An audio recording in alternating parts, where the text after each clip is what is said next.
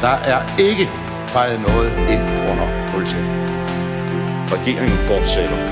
Derimod er det ikke nødvendigt, at statsministeren fortsætter.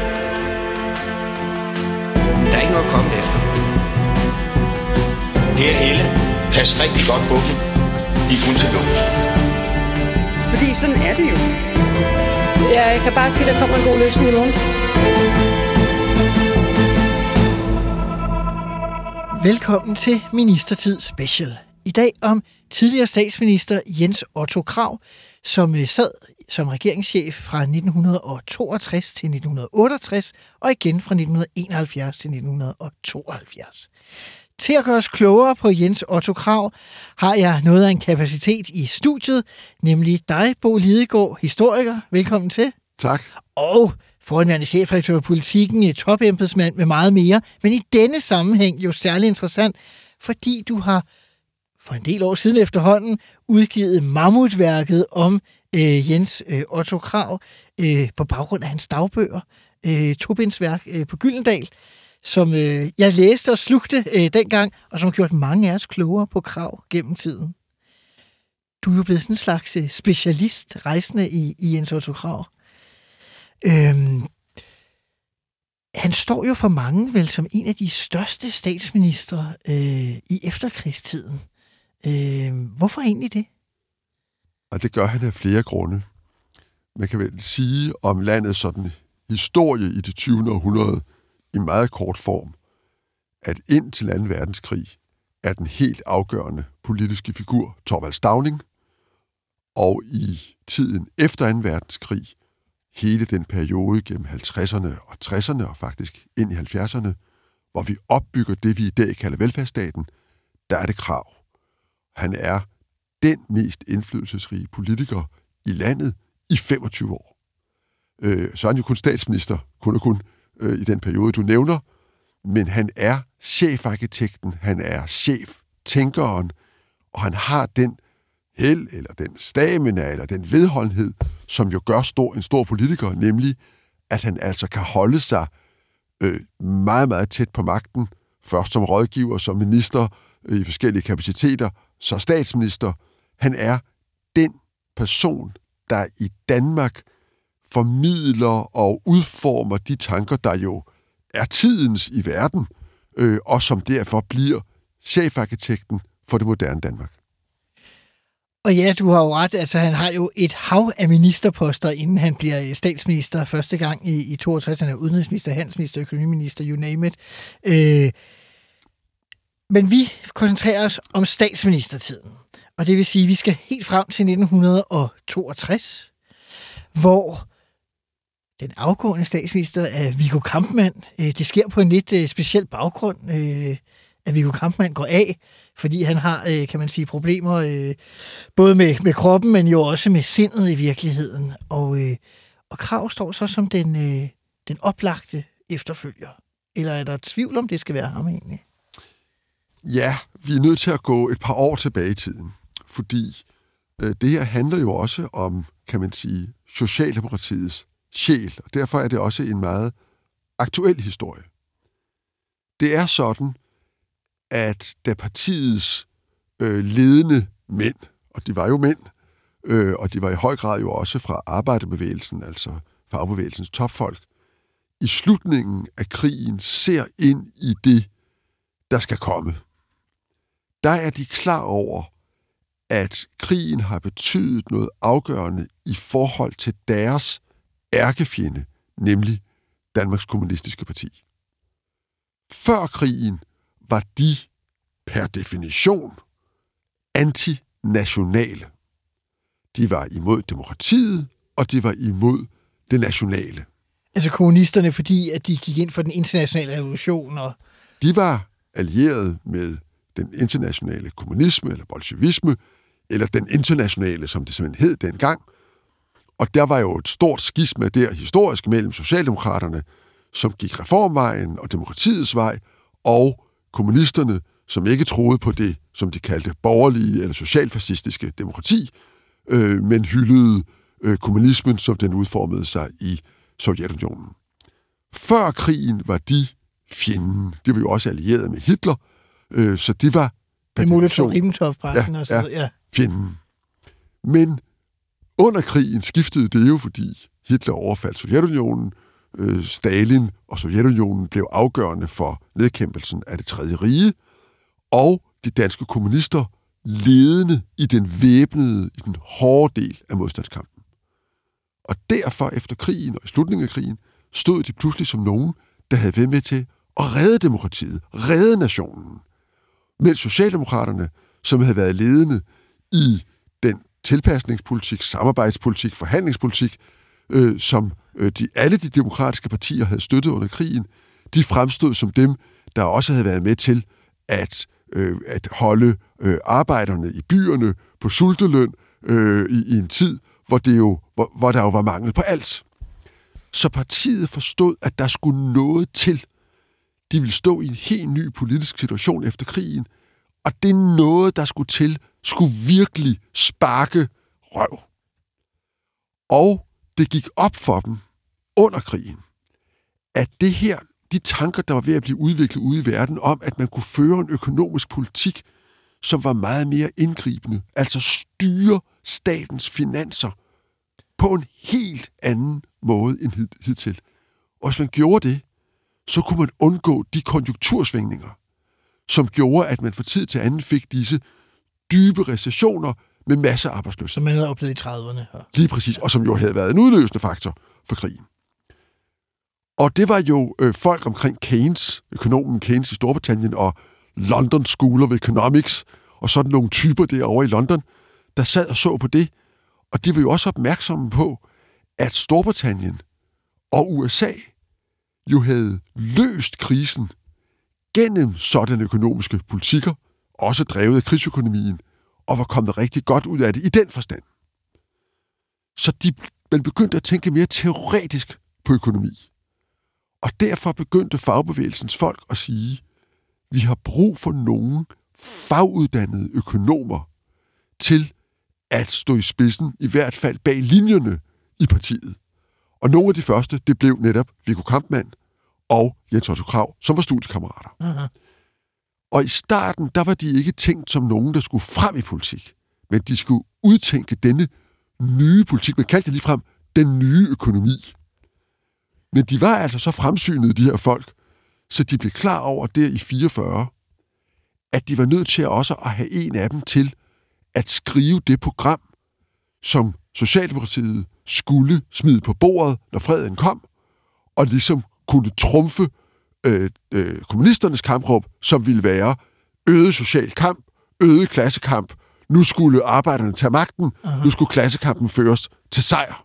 Og så kommer de og laver Fremtidens Danmark. Ja, og, og bare titlen. Ja. Ikke? Fordi de siger så til Krav, kan du ikke være den, der sætter dig fra bordenden og får skrevet sådan et program? Og Krav, som er blevet fuldmægtig i, i, i valutacentralen, og han siger, ah, jeg vil ikke være politiker, og jeg vil egentlig hellere være forfatter og skrive skuespil og film og rejse rundt i Allerede verden. dengang drømte han om at blive kunstner. Lige præcis. Eller mere måske skribent og sådan, altså en, der rejste rundt i verden og, og klogede sig på tingene.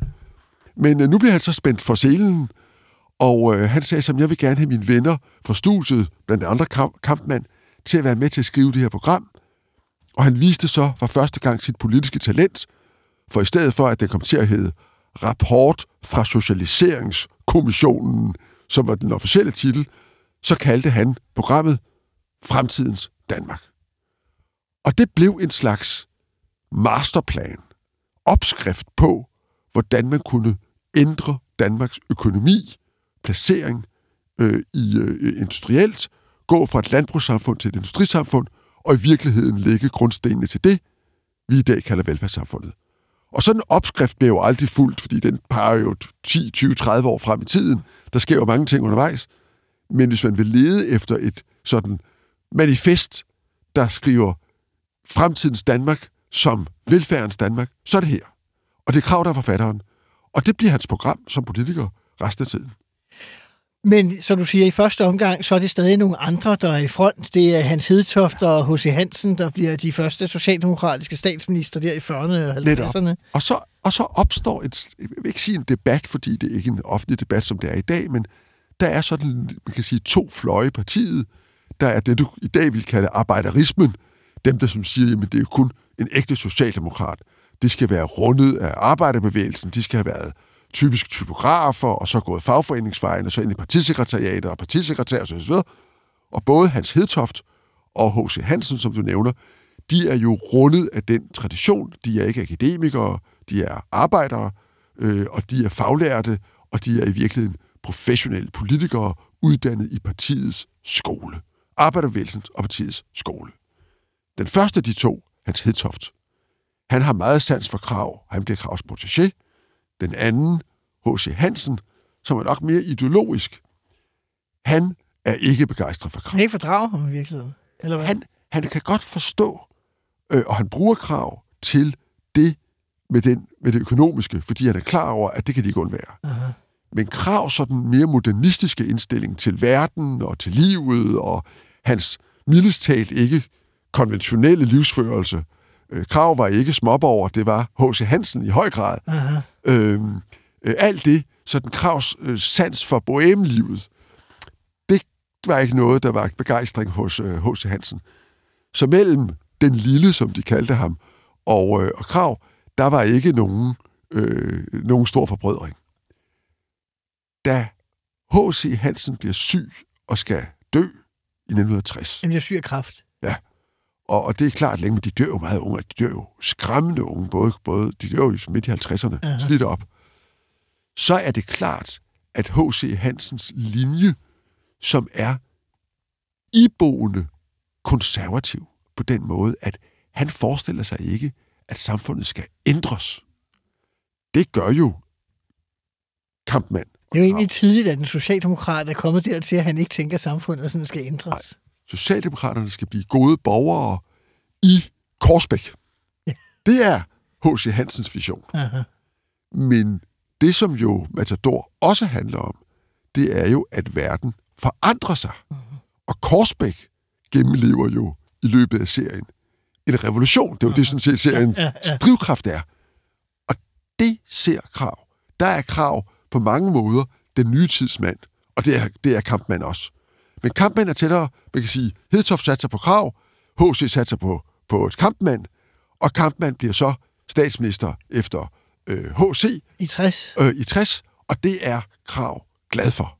For han er egentlig ikke interesseret i at komme hurtigt til fadet.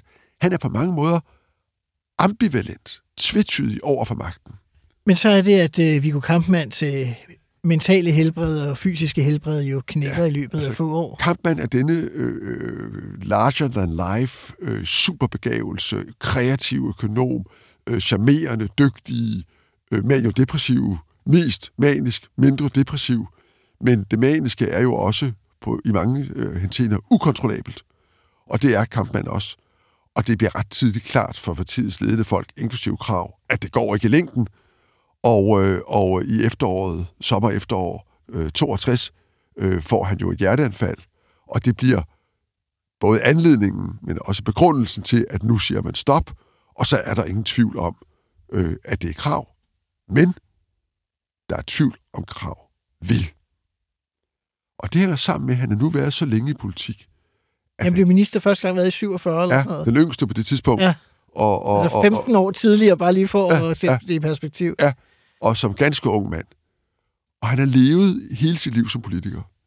Og han ved, og han kender omkostningerne. Han har set nu tre af sine nærmeste venner, øh, hans, hans, hans faderfigur, hans Hedtoft, hans ven og fjende, H.C. Hansen, og nu også hans studiekammerat og nære ven, Kampmann, blive slidt op på posten. Så han er ikke i tvivl om, og to af dem døde, den tredje med akut hjerteproblem. Så han er ikke i tvivl om, hvad omkostningen ved det her er. Og han gør derfor også det, at han tænker, hvis det skal blive mindre slidsomt for mig, så er jeg nødt til at forklare fagbevægelsens ledere, hvad grundreglerne i en moderne økonomi går ud på. Herunder også, hvilken økonomisk politik jeg vil føre, og så må de afgøre, om de vil have den medicin, eller om de ikke vil have den. Og derfor fremgår det af hans dagbog, at inden han siger ja, for det er jo dem, der spørger ham, ved du ikke, nu er det din tur, nu, skal det, nu er det dig, kammerat, så siger han til dem, nu skal I høre her. Det der med, at vi kan få økonomisk vækst, Det er nu, det begynder. Konjunkturerne går stejlt opad, inflationen stiger, øh, øh, øh, arbejdsløsheden forsvinder, øh, betalingsbalanceunderskuddet vokser, øh, økonomien begynder at bulre, og nu skal I høre, hvad grundreglen er. Jeres realløn, altså ikke det, I får i tal, men det jeres købekraft i lønposen er, kan aldrig blive, stigning i den realløn, kan aldrig blive større end den produktivitetsstigning, I selv præsterer. Altså hvis jeres folk, dem der producerer det land, bliver dygtigere og dygtigere til at skabe værdi, så kan jeres løn stige tilsvarende. Men den kan ikke stige mere, for så forringes vores konkurrenceevne, og så stiger vores betalingsbalanceunderskud, og så går vi på rumpen. Derfor vil det være sådan, når nu, det her var i efteråret 62, til foråret, der vil det være overenskomstforhandlinger. Øh, arbejdsgiverne er svage, I er stærke, I vil gå ud, og I vil være i stand til at lande en overenskomst, der er bedre, end I har fortjent. Større lønstigninger end produktivitetsstigningen. Så gør jeg noget, ingen har gjort før. Jeg går ud og laver noget, der kommer til at hedde et helhedsindgreb, hvor jeg ser på huslejerne, priserne, landbruget og jeres lønninger. Og så laver jeg et indgreb, og sørger for, at I ikke får én krone mere i lønposen end jeres produktivitetsstigning.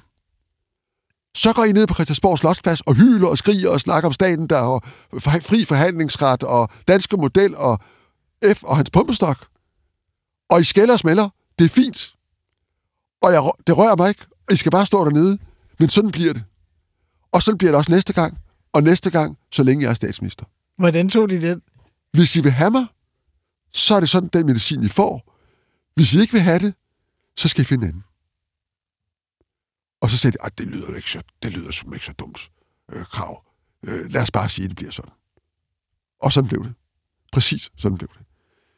Der, hvor krav forregnede sig, det var, at det gik præcis som han sagde, og forudset. Han lavede sit indgreb den første helhedsløsning.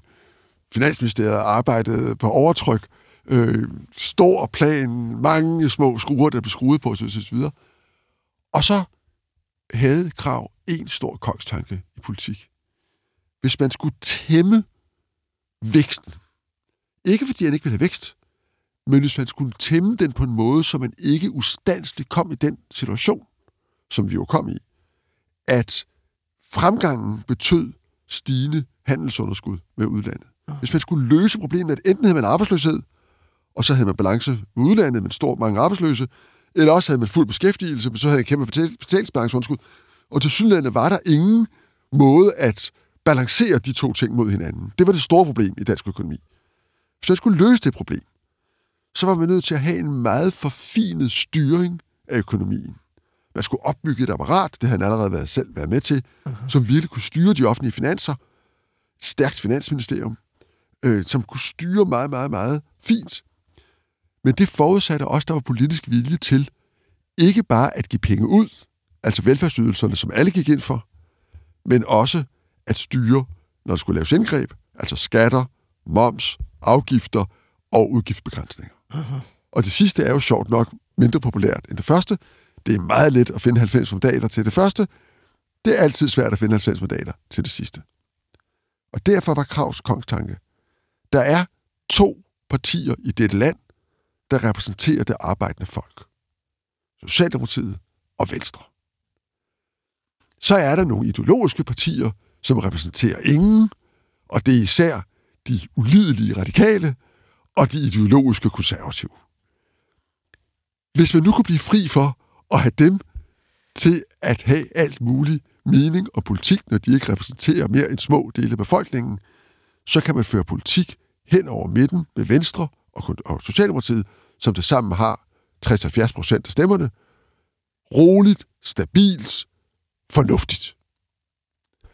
Og derfor gik han, øh, første gang han skulle lave sådan et indgreb, til Venstres leder, som man kendte godt, den snu øh, landmand, øh, Erik Eriksen, ja. og sagde, hør, skulle vi ikke lave øh, et, en aftale om, at nu styrer vi det her, fordi det, der vil ske, hvis vi ikke gør det, Erik, det er, at vi kommer til at bruge for mange penge, vi kommer til at have for mange offentlige ansatte, vi kommer til at forhøje skatterne for hurtigt, det hele kommer til at vokse for hurtigt, vi får overophedet økonomien, og så får vi stort øh, underskud på betalingsbalancen, og så får vi problemer. Meget forudsigende. Og øh, Erik Eriksen, han kunne jo sagtens forstå den snak. Og øh, han lød også krav forstå, man kan tydeligt se af Kravs dagbøger, at Krav var i den opfattelse, at han havde Erik Eriksen nede i posen. Aha. Nu er der jo ikke nogen af os, der ved, øh, hvad Erik Eriksen tænkte i sin inderste sjæl. Men det vi ved er, at han var ikke i posen. Øh, så da det kom til de afgørende afstemninger i Folketinget, der sprang Venstre. De mente jo så ikke, at de havde fået helt nok, og det, man kan altid diskutere, hvad. Men det er jo Det er politik. det er politik. Men det korte lange er, at Krav måtte i 63 skrabe bunden helt ude i grebningen af Folketingssalen for at finde mandaterne til sit indgreb. Uh-huh. Og du er jo gammel politiker, så du ved, at ganske vist siger man, at man skal kunne tælle til 90, men realiteten er, at det er tit nok at kunne tælle til 88 eller 89, og hvis Nordatlanten og så videre, og så videre, og så videre, og nogen, der ikke har løsgængere og hvad det ellers er. Sådan har det jo altid været.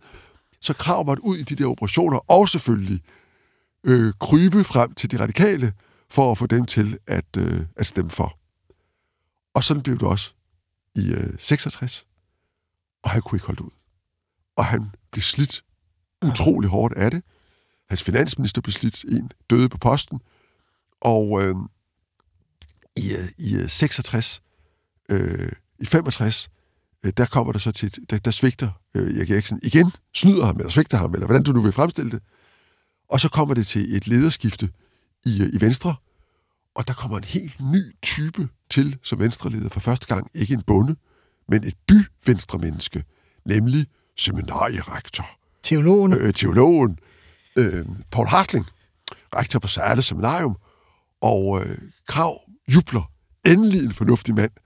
Øh, og øh, han rækker ud til øh, Paul Hartling, som inviterer ham på portvin øh, oppe på Særle Seminarium ved Nørreport station. Krav iler derop, kommer med hele den her forklaring. Øh, øh, Hartling siger, det lyder jo fornuftigt, Krav, det lyder jo virkelig fornuftigt. Der er lige én ting, siger så Hartling til ham. Der er lige én ting. Hvis vi nu gør, som du siger, så vil det jo være sådan, du sidder foran i bilen og træder på speederen og bremsen og koblingen, og øh, venstre sidder bagved og træder i pedalerne. Det er jo ikke lige det, jeg er valgt til som formand for Venstre. Jeg synes, det ville være en bedre ordning. Vi sad foran og drejede på rettet, og så sad du bagved og trampede i pedalerne. Og sådan tror jeg, det kommer til at gå, fordi jeg tror, det her, det slider dig op. Og jeg tror, vælgerne kommer til at forbinde dig med skatter, afgifter, indgreb, overstyring, byråkrati. Og så vil de længes efter nogen, som ser lidt mere liberalt på tingene. Det er sådan nogen som os. Så derfor, Krav, der tror jeg, at du skal bare gøre, som du har lyst. Og så kan vi se, hvordan det går. Da Krav kommer hjem fra den samtale, der sætter han sig ned og skriver noget, som jeg kalder sådan lidt dramatisk, sit politiske testamente. Det er altså 1965. Aha. Efter to og et halvt år som statsminister. Fordi han skriver, han, han refererer den her samtale, og så skriver han, Hartling har ret. Det her kommer til at slide mig op, og det kommer til at slide Socialdemokratiet. Fordi hvis vi ikke kan skaffe et flertal hen over midten, så går det præcis, som Hartling forudser. Og vi er fanget. Fordi alle udgifterne er populære, og hvis vi er det eneste ansvarlige økonomiske politik, og vi hver gang skal skrabe mandaterne sammen med de radikale, så bliver det simpelthen for pinsomt for os. Nu skriver Krav jo mange ting i sit liv, men det her er sådan et, et længere dokument, han skriver det igennem, men maskinen skriver det så. Og det siger noget, at da han langt senere i sit liv afleverer sit arkiv øh, til Arbejderbevægelsens arkiv, der er det her ikke med. Og original, jeg ved præcis, hvor det blev af originalmanuskriptet, men det er forsvundet. Øh, han har fået det destrueret. Men, øh, men øh, hans klade til, hans sidste klade til, har jeg fået af helt andre veje øh, og læst. Så derfor ved, kender jeg den her historie. Men det interessante er jo, at den forudsigelse, både Hartling og Krav har, er jo i virkeligheden en slags drejebog for, hvad der siden sker i dansk politik. Han forudser igen, i virkeligheden, hvad der kommer til at ske. Ligesom du sagde, øh, med økonomien, så gør han det også på politikken. Ja. Øh, hvis man ser på, på den her periode, nogle af de sådan, øh, ting, som er kendte, han prøver faktisk også at få og med held jo få nogle venstrefolk øh, til at ville samarbejde med de socialdemokratiske regeringer, ikke? Hvad hedder de?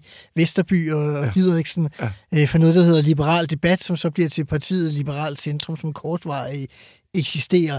Ja. Øh, du beskriver jo også det her med, at han overvejer faktisk at gøre dem til ministre, øh, nærmest dagen efter, at de øh, skal, skal have lavet deres parti, så kan de nærmest øh, få lov til at træde ind i den socialdemokratiske regering. Det er jo ret vildt tænkt også. Ja, men det er jo lidt det samme, som du også siger. Det sådan er jo parlamentarisk politik. Når du skal finde de der flertal på 88, 89, ja, på en ja. god dag 90 mandater, så, så, så skal du derud i grebningen, ikke? Og også dengang havde du partier, der var lidt bobbelagtige og løsgængere, der faldt fra og ting og sager. Så, så, og det, det, det, det, det gjorde han selvfølgelig, og det var sådan en del af håndværket. Øh, men det, som jeg synes sådan set er, er mere tankevækkende også i dag, det er, at han tager konsekvensen af det her. Og det gør han jo meget berømt, og han, alle politikere bliver jo husket for én ting, de har sagt.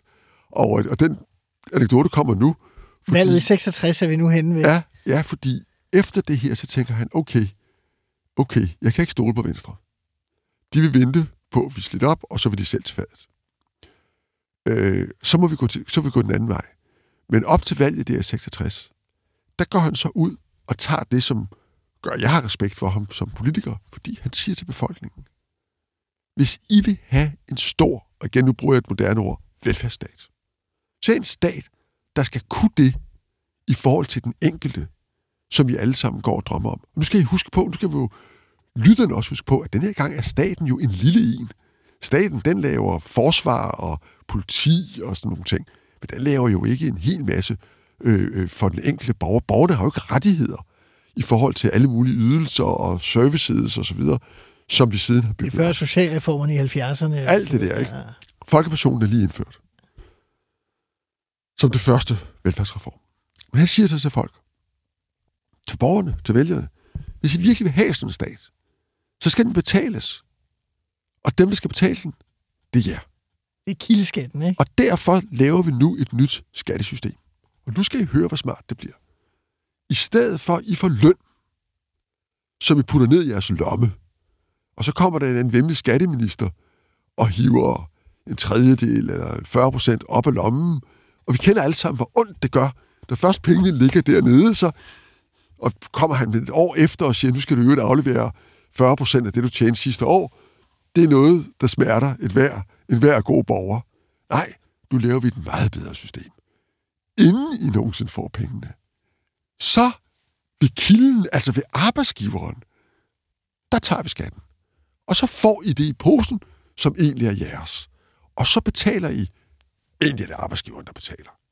Direkte til staten, hos kommunen, til alle de gode ting, I gerne vil have. Så vi vil indføre et nyt skattesystem, kildeskatten. Og det var ingen jo i tvivl om betød et mere effektivt, også et mere retfærdigt, mere gennemskueligt øh, skattesystem. Øhm, og så, for lige at doble op, så sagde han, og så har jeg også en anden lille idé. Du skal I høre, hver gang I køber noget, det kan være en ting, eller det kan være en service, en håndværker eller noget, så betaler I jo for det. Men det er jo også noget, der er med til at generere forbrug, og det kan man godt have en lille afgift på. Vi kalder den en mere værdi, eller en omsætningsafgift, Aha. også kendt som moms.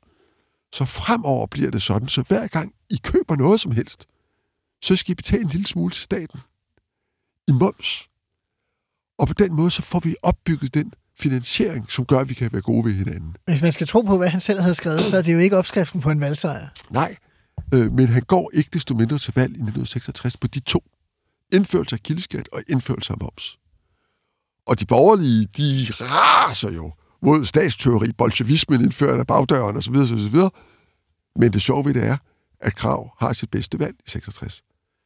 Vælgerne stemmer for kildeskat og moms. For de forstår den her sammenhæng. Altså forstået på den måde, at det røde flertal kommer? Ja, altså Socialdemokratiet har et godt valg, og SF, som er den moderne udgave af kommunisterne, det er jo de gamle kommunistiske ledere, der efter 56 og så videre, for stiftet SF, de har også et godt valg, og til sammen får de så et, det berømte, arbejderflertal. Aha. Og selvom Krav op til valget har forsvoret at ville arbejde øh, til venstre og danne en regering med SF, så har han nu flertal, og så siger han jo, der foreligger en ny situation, og så siger han om sit skifte, man har et standpunkt, til man tager et nyt, og det bliver jo hans, det, den sætning, han bliver husket for som politiker, og det er altså standpunktet, at man må arbejde med det flertal, der er, og nu er flertallet altså til venstre, og så danner han det, som hedder, eller hed dengang, det røde kabinet, øh, som jo blev øh, udskrevet selvfølgelig, øh, som altså igen bolsjevismen indført. Nu var det faktisk ikke et kabinet. Ja, for det var ikke nogen regering. Nej, jo, det var jo en socialdemokratisk regering. Det er klart. Men, Øh, men, men SF var ikke i regering. Nej. Det er jo støtteparti. ja. Øhm, og den, kom, det, den regering kan kunne til at vare godt et år. Øh, så, så brækkede SF på det, og ud af, af vraget kom jo så, og udskilte jo så VS, Venstresocialisterne, den tids enhedsliste. Øhm, men, men inden vi kommer dertil, så er det, så er det interessant, at øh, Krav indfører sig med snævert flertal, og sammen med Venstrefløjen, disse to grundlæggende reformer i den danske velfærdsstat. Kildeskatten og moms. Og de borgerlige er jo rasende men vel med god grund, fordi de kunne vel også se, hvad det var, så ville ske. Men det sjove ved det er, som så mange af den her type reformer, der er jo aldrig nogen regering siden, hverken borgerlige eller socialdemokrater, der har haft den allermindste lyst til at ændre på det system. Fordi det er jo fundamentet under velfærdsstaten. Vi skal spole tiden lidt øh, frem. Øh, Krav mister øh, magten i 68 til Hilmar Bavnsgaard, øh, VKR-regering i De 68. kommer til, som de har spået, Det gjorde og de. præcis den dagsorden. Og så hæver de skatterne mere end nogen andre før eller siden, øh, hvilket jo er en absurditet i dansk politisk historie. Øh, Krav vinder magten tilbage igen i 71-valget. Øh, ja, faktisk, hvis man ser på de danske mandater, så bevarer VKR flertallet i selve Danmark 88 mandater mod 87 til Krav. Men han får en eller anden øh, tidligere RU'er til at blive socialdemokrat øh, op fra Grønland, og, og får dermed flertallet igen. Faktisk var han jo flertal med SF alene igen, men med tre nordatlantiske mandater, sådan med lodder trisser. Øhm, der er jo sket noget andet i den her tid. Vi har fået ungdomsoprøret. Øh, der er meget, der forandrer sig. Måske nu forandrer de socialdemokratiske vælgere og samfundet sig igen. Ikke som krav forudså det i sin tid, men nærmest imod den øh, fortælling, han måske også har stået for oprindeligt. EF vil han gerne føre, føre Danmark ind i. Det skal vi, skal vi over til. Øh, altså det, er jo, det er jo en helt ny situation på mange måder, han står i, da han kommer til ni år senere anden gang. Øh, det er rigtigt. Ja, fire år senere. Ja, ni år senere, Øh, øh, ja, ja, 62 ja, første gang, lige præcis, 71 lige anden præcis, gang. Lige præcis. Og det er fuldstændig rigtigt, at der sker meget i, den, i de der år.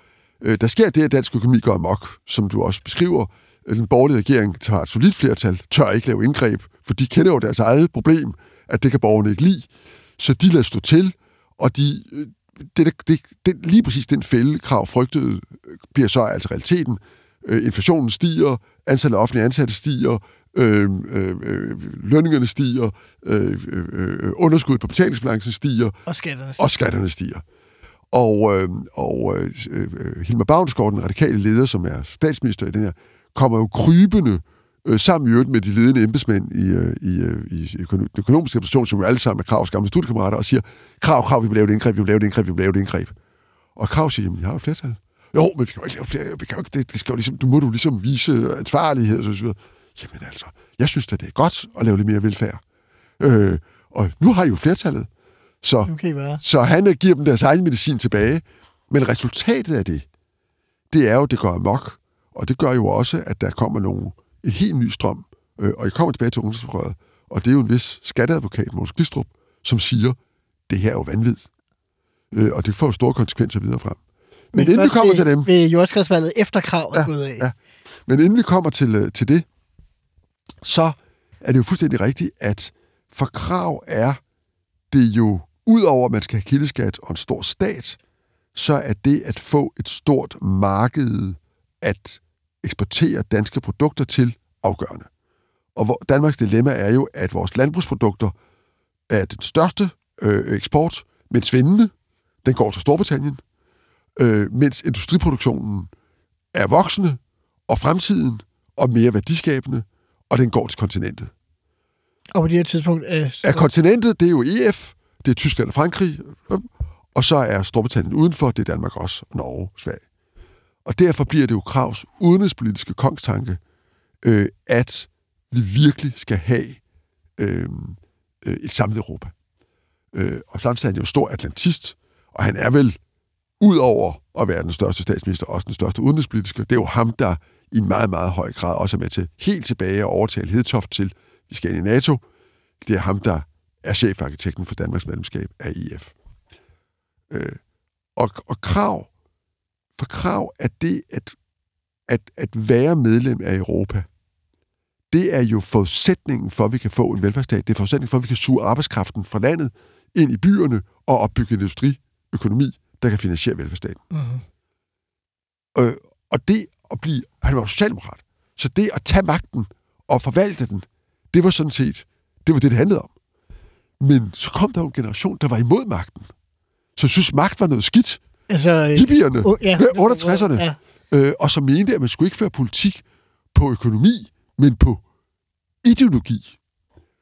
Og, øh, og øh, det var meget interessant, fordi den første generation af ungdomsoprørere, der kom i Folketinget for Socialdemokratiet, de kom ind i 71 og blev derved en del af hans parti, øh, da han kom tilbage til magten. Og det var jo øh, Rit Bjerregaard, Mogens Lykketoft, Svend Augen, øh, Jytte Hilden, Helle Degn. øh, øh, Helle Dein og så videre. Lykketoft først senere, men... Ja, ja, det, du har ret. Ja. Undskyld. Han var, parti, han var i Ja, fagbevægelsen. ja. Ja, du har ret.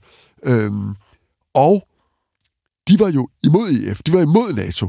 De var imod magten. De Øhm, fik endda lov til at være organiseret imod EF. ja, fordi han var klar over, at han var klog nok til at forstå, at de var fremtiden. Men han kunne ikke fatte dem. Han fattede ikke, hvad de fablede om. Og han fik jo også efterhånden overbevist dem om, at det var måske heller ikke verdens klogeste synspunkter. Øh, men altså, sådan var det der i 71, så han skulle altså øh, føre en, en, en valgkamp for, at vi får os ind i EF op imod hele øh, øh, fløjen. De var jo også altså inkarnerede modstandere af NATO, hvilket hang sammen med øh, Vietnamkrigen øh, og de uhyreligheder, der foregik der. Øh, I virkeligheden, og det, Og som sådan nogle som Krav og Hækkerup og så videre overhovedet ikke forstå, hvorfor. og de forstod det godt. Gjorde de det? Hækkerup, der var sådan- Hækkerup forstod, det. Hækkerup forstod det nok ikke, men Krav forstod det godt. Ja.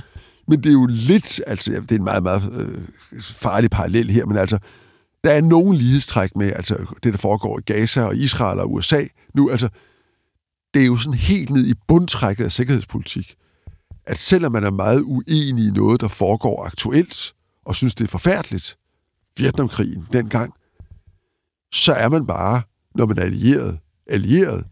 Og så er det jo ikke noget, man ikke er om lørdagen. Det er man alle syv dage om ugen. Og hvis man er et meget lille land, og dengang jo frontlinjestat i forhold til øh, Østblokken, og jo altså stærkt disponeret, Kystlinje til både DDR og Polen. øh, ja, og Sovjetunionen, øh, øh, og så to neutrale lande, som, altså der var, vi var NATO-landet, øh, der, Tættest på, ja. øh, ja, øh, bortset fra Vesttyskland, så, så, så, så holdt man altså en lav cigarføring, øh, og, øh, og man havde ikke, man skulle ikke øh, op og slås med, øh, med USA om deres, øh, deres krig i, øh, i Indokina. Øh, og, og sådan var det bare. Altså, det var ikke, der var ikke så meget at rafle om, og det vidste jo realpolitikerne, øh, og de måtte bare holde lav profil, ikke? mens de unge jo himlede op. Øhm, og, øh, og med god grund, der var al mulig grund til at himle op, øh, men, men den type dilemmaer er jo en del af at være, eller forskellen på at have magten, og det havde altså krav, øhm, og så de unge, som ikke havde den, og de mente altså, at man skulle føre politik på værdier, øh, og øh, at, øh, at udenrigspolitik dybest set handler om værdier. Og nu kan jeg ikke lade være med at lave en lille, en lille sidespring, fordi noget, som jeg synes er altså, sjovt for historien, er jo altid, har jo sådan nogle øh, ironiske twist. Den generation af socialdemokrater, der repræsenterede det her ideologiske synspunkt på sikkerhed og udenrigspolitik, da de kom til magten, der var de blevet som krav. Men deres samtidige øh, fra den aller yderste højrefløj, dengang, eller allermest liberale højrefløj, nemlig en mand som Anders Fogh Rasmussen, som jo var deres politiske modstander ideologisk, han blev jo den første ideologiske udenrigspolitiker. Han var jo det første ægte barn af 68, der fik magten i Danmark. Og hele den udenrigspolitik, som kom til at præge Danmark i det 21. århundrede, Altså den aktivistiske. den aktiv- og værdibaseret, altså Aha. værdi betyder jo, om du kalder det værdier eller ideologi, det er jo, det er jo bare en smagssag, det er jo, om man kan lide det eller ikke lide det. Men det, det altså den idé om, at udenrigspolitik handler om, hvad vi synes, og ikke hvor vores interesser er. Det er jo, Aha. det er jo venstrefløjens synspunkt i, øh, i 68. Og bliver højrefløjens i de nye tusind. Og, og nu er det jo nærmest det dominerende synspunkt. Der er jo ikke mange i Folketinget i dag, som ikke hylder det synspunkt, at det, udenrigspolitik går ud på, det er at fremme vores værdier. Og det allervigtigste, vi kan gøre i verden, det er at fortælle dem, hvad vi synes. Øh, Det ville for folk som krav være fuldstændig altså, øh, mærkeligt. Aha. Altså, han var jo klar over, at der er ikke så mange, der interesserer sig for, hvad Danmark synes. Øh, altså for at sige meget få. Øh, øh, andre end os selv selvfølgelig. Så han synes, at udenrigspolitik skulle handle om, om vi kunne tale med dem, som de andre ikke kunne tale med, om vi kunne være til stede de steder, hvor de andre ikke kunne være. Så han var sådan meget... Øh, han, ville, han rejste jo selv rundt i verden hele tiden og spillede sig på den måde øh, vigtig, og var en meget stor statsmand i sin tid, en af Europas store statsmænd. Og det var han jo, fordi han aldrig talte højt. Han aldrig råbte højt. Han aldrig lå ude på en fløj. Og derfor fik han jo folks ører og mulighed for. Øh, så, så, så, så man kan sige, der er noget helt paradoxalt ved, at den arv fra Kravs udenrigspolitik, at være midtsøgende, pragmatisk og realistisk, det er nok den del af hans arv, der er blevet mest effektivt destrueret. Ikke af hans egen venstrefløj, men af en borgerlig version af det samme. Tiden den løber på Lidegaard. Øh, vi skal lige øh, have EF-afstemningen i 72. Øh, Kravs sidste store øh, handling som statsminister, må man sige, og måske endda største handling, i hvert fald på det udenrigspolitiske. Øh, han ender med at få et, øh, et kæmpe flertal, men det er jo en, øh, en hård kamp. Altså, når man ser og læser om debatten dengang, så virker det ikke som, at det lå så meget på den flade, som det ender med i forhold til resultatet. Nu skal man huske, at folkeafstemning, institutionen folkeafstemning, var jo aldrig tænkt til at skulle bruges på sådan noget som det her. Faktisk står der jo i bestemmelsen, at det må ikke bruges på udenrigspolitik. Så skal man diskutere, om det er det udenrigspolitik eller ej, men der er det jo tit sådan, at hvis politikerne gerne vil have noget, så, så, så, så, så, så, Så definerer man. Ja, så definerer man. Øh, og øh, og øh, Krav var øh, oprindeligt ind et modstander af tanken om en folkeafstemning. Fordi han var klar over, at det her spørgsmål egner sig ikke til en folkeafstemning. Fordi det er jo ikke sådan, at man kan overskue konsekvenserne af det ene eller det andet. Det er jo, det er jo hele statens apparatur Aha. og placering, det handler om. Det er ikke et ja eller nej. Men da han opdagede, hvor splittet hans eget parti var, så blev det en bekvem udvej for at lukke spørgsmålet ude af folketingsvalget, hvor det jo egentlig hørte hjemme. Mm-hmm. Og derfor fik han den idé, var det ikke smart at, at sige, at vi lægger det ud til en folkeafstemning, for så bliver det ikke et stridspunkt i partiet op til folketingsvalget i 71. Aha. Og da han luftede den idé for de radikale, som jo var i regering, altså for Hilmar Bavnsgaard, statsministeren, Og som også havde splittelse. han havde samme problem.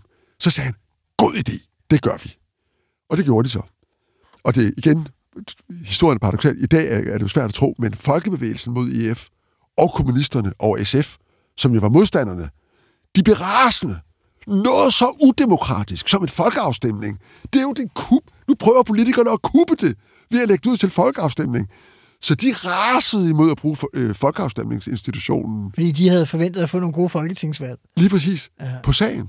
Og de synes, at det var et spørgsmål, der skulle afgøres i Folketinget, og ikke øh, ved en folkeafstemning. Men nu fik vi så institutionaliseret folkeafstemninger om, om EF, og det blev jo så en folkeafstemning. Og den slags er jo uforudsigelige. Fordi det ligger jo i, når man skal tage stilling til et vanskeligt og indviklet spørgsmål med et ja eller nej. Og hvis vi så siger, spørger dig, vil du være en stor mand i livet, eller vil du være en lille gnom? Så, så vil de fleste jo sige, jeg vil gerne være en stor mand, jeg vil hellere være en lille gnom. Men, men det er jo ikke et reelt valg. Det er jo ikke det valg, man har. Og som vi jo set ved utallige folkeafstemninger siden, så bliver jo valgtemaet altid, vil du have guld og grønne skover og en herlig fremtid, eller vil du være nederen og stå i, i krog øh, uden nogen fremtid? Aha. Og, og uanset hvordan du stiller øh, spørgsmålet, så polariserer det ud i de to. Og hvis du så går ind for EF, så siger du, hvis vi kommer ind i EF, bliver alt godt og lyst og let, og hvis vi ikke kommer ind, så bliver det helvede til, og hvis du er imod, er det omvendt. Og, og da, der ikke, og da det er afkoblet fra det almindelige demokrati, på den måde, at der er jo ingen, der har ansvaret for resultatet. Og du kan jo ikke ændre resultatet igen. I hvert fald ikke let. Ligesom du kan med folketingsvalg. dog har... Jo, prøvet lidt. Men altså et folketingsvalg, der har man jo en kendelse af, nu vælger vi så de starutter for fire år, og allersenest om fire år, så får vi chancen for at stille dem til ansvar og vælge om. Men Bo Lidegaard, det her er vel så også en del af Kravs arv? Ja. At han har splittet, øh, kan man sige, afstemt den måde, vi tager stilling til Ja. øh, europæiske spørgsmål Ja. på. Og det var simpelthen fordi, han var bange for, øh, det var en nødløsning, og han valgte den. Han var pragmatiker, han valgte den, og det har trukket lange spor i dansk øh, EU-politik. Men det er for langt at sige, at han valgte partiet over landet. Ja, du kan også sige, at øh, Krav var som meget pragmatisk politiker gennem de her 25-30 år, klar over, at du måtte hver gang vælge de midler, der førte til resultatet. Og hvis det nu havde været sådan, at øh, han ikke var blevet valgt, så tror jeg ikke, vi var blevet medlemmer i 72. Øhm, og så var meget gået anderledes. Så man må bare forholde sig til det, der faktisk skete. Han valgte folkeafstemningen, og vandt den stort, og mente jo så, at nu var vi faktisk grundlæggende på den grønne gren. Han havde måske ikke forestillet sig, at der skulle komme øh, en, en mere end en håndfuld nye EU-folkeafstemninger i fremtiden. Nej, og, og han er jo helt aktuelt jo, da han så går af aftenen efter folkeafstemningen, sli, altså slidt op reelt, så havde han jo i hvert fald ikke forestillet sig, at der meget kort tid efter ville komme en stor økonomisk krise, forårsaget af en, øh, af en konflikt i Mellemøsten og, Den voldsomme oliekrise. Ja. ja. øh, og som, som så kastede Danmark ud i en ny økonomisk krise, og banede vejen for den mand, som mere end nogen anden kom til at pege på, at man var nødt til at få styr på økonomien, nemlig Mogens Glistrup. Han går af, som du siger, dagen efter. Han øh, stiller sig meget berømt op på Folketingets talerstol og siger, at øh, regeringen den kan fortsætte et eller andet, men, øh, men det behøver statsministeren så ikke at gøre. Han udpeger, kan man jo godt tillade sig at sige, sin efterfølger, øh, Anker Jørgensen. Øh, kan vi ikke bare lige bruge de sidste par minutter på det? Fordi jeg synes, der er noget spektakulært i, at hvis man ser alle de tidligere socialdemokratiske statsminister, de har haft ministererfaring. Øh, her for første gang i utrolig lang tid, så får vi en statsminister, som ikke har været minister overhovedet, øh, som er valgt øh, af sin forgænger sådan øh, nærmest, øh, jeg ved ikke imod, øh, hvad partiet ville have valgt, hvis de havde haft et, et frit valg. Øh, hvad er hans overvejelse? Kan du lige prøve at fortælle lidt om dem? For det første så er det en overvejelse, vi ved fra dag, hans dagbog, han har haft noget tid, og Anker også vidste det i nogen tid. Og det er fuldkommen, som du siger, højst usædvanligt. Jeg tror, Kravs inderste overvejelse har været at samle partiet efter den splittelse, som EF-afstemningen var, og i erkendelse af, hvor langt den unge generation stod fra den gamle garde. Uh-huh. Han tænkte, hvis den gamle garde får magten, og der var jo flere, der gerne ville have den selvfølgelig, så vil partiet revne. Også fordi der var jo en utrolig hæftig arbejderromantik, øh, som også var en del af 68, hvor alle, der gik med kasket, var ligesom bedre mennesker end folk, der ikke gjorde det. Øhm, og det, det forstod Krav godt, og han havde jo aldrig selv gået med kasket. Så han forstod også, at hvis man skulle holde sammen på partiet og partiets sjæl, og han havde levet, han havde været partiets sjæl meget mere end folk egentlig forstår, Uh-huh. øh, igennem, altså fra krigen og frem til efter ungdomsoprøret, så var man nødt til at finde en figur, som på den ene side var uomtvistelig arbejder. Og det var Anker om nogen. Han var specialarbejder. Det er ufaglært. Han kom ufaglært, han kom nedefra, han kom fra arbejdervægelsen. Men samtidig var han entydigt for IF. Han var en begavet mand, der havde sans for den nye tid. Uh-huh. Han var en visionær politiker. Og han var også en meget mere belæst type, end folk måske tænker, når de Ja. hører om, at det lige Det, som var en- Ankers store problem, var ikke, at han ikke kunne se, hvor vi skulle hen. Det var ikke, at han ikke forstod det. Det var, at han ikke kunne det politiske håndværk. Og det kommer tilbage til det, du selv pegede på. Det at være professionel politiker, som jo i dag er blevet meget udskilt, det er jo faktisk, fordi folk har brugt mange år af deres liv på at lære utrolig vanskelige værv at udøve magt i et parlamentarisk demokrati, hvor der er utallige checks and balances og faldgrupper af alle de gode grunde, som vi kender, og som vi alle sammen ved er vigtige, men som samtidig gør det utrolig svært at gøre det, der også er vigtigt, at udøve magt under ansvar. Uh-huh. Det er svært. Du ved det selv. Det er utrolig svært. Krav var en mester i det. Og han ville have en person, som forenede de to strømninger i partiet. Men fordi han selv, han er sagt, var så indfødt i det, så tror jeg ikke helt, han forstod, hvor svært det ville blive for en anker at udøve magt. Men du siger lige, du siger det der med, at han havde faktisk også nævnt det for Anker i forvejen. Ja. Øh, fordi når man ser sådan mange af de fremstillinger, der er, så er det nærmest som, at Anker Jørgensen sådan nærmest på dagen for at vide, ved du hvad, i øvrigt, så har jeg tænkt, du skal være statsminister. Det, det er en myte. Det er en myte. Ja, og den myte, Anker selv jo har elsket og, og, og formulere. Nu skal man jo huske, at alle politikere elsker jo at, at, at nære de myter, der, der, der fremmer deres image, og Anker var jo heller ikke ubevidst om sit image, som den lille mand, som helt tilfældigt og uafvidende snublede over magten. Så, så det, er- det er jo bare en del af Ankers historie. Øh, men, øh, men det var noget, de har talt om, og det fremgår tydeligt af Kravs dagbøger. Og jeg har konfronteret, jeg har haft fornøjelse af at konfrontere Anker med det, øh, og øh, som den utrolig elskelige og finurlige person, han var, så der jeg sagde til ham, men Anker, du vidste det jo godt, jeg kan jo se, at du har talt med, med Krav om det flere gange. Så grinede han og drak lidt mere kaffe. Det er fantastisk. Øh, Bo Lidegaard, vi er faktisk øh, kommet til, til vejens ende. Du skal have tak, fordi du førte os igennem både forhistorien og ikke mindst historien om Jens Otto Krav som øh, statsminister. Til lytterne skal jeg sige, at øh, det var alt for Ministertid øh, Special for i dag. Jeg er tilbage på fredag med Ministertid Live, hvor vi diskuterer aktuel politik med forhenværende ministre, og igen på næste søndag med et nyt afsnit af Ministertid. Tak for i dag, og på genhør.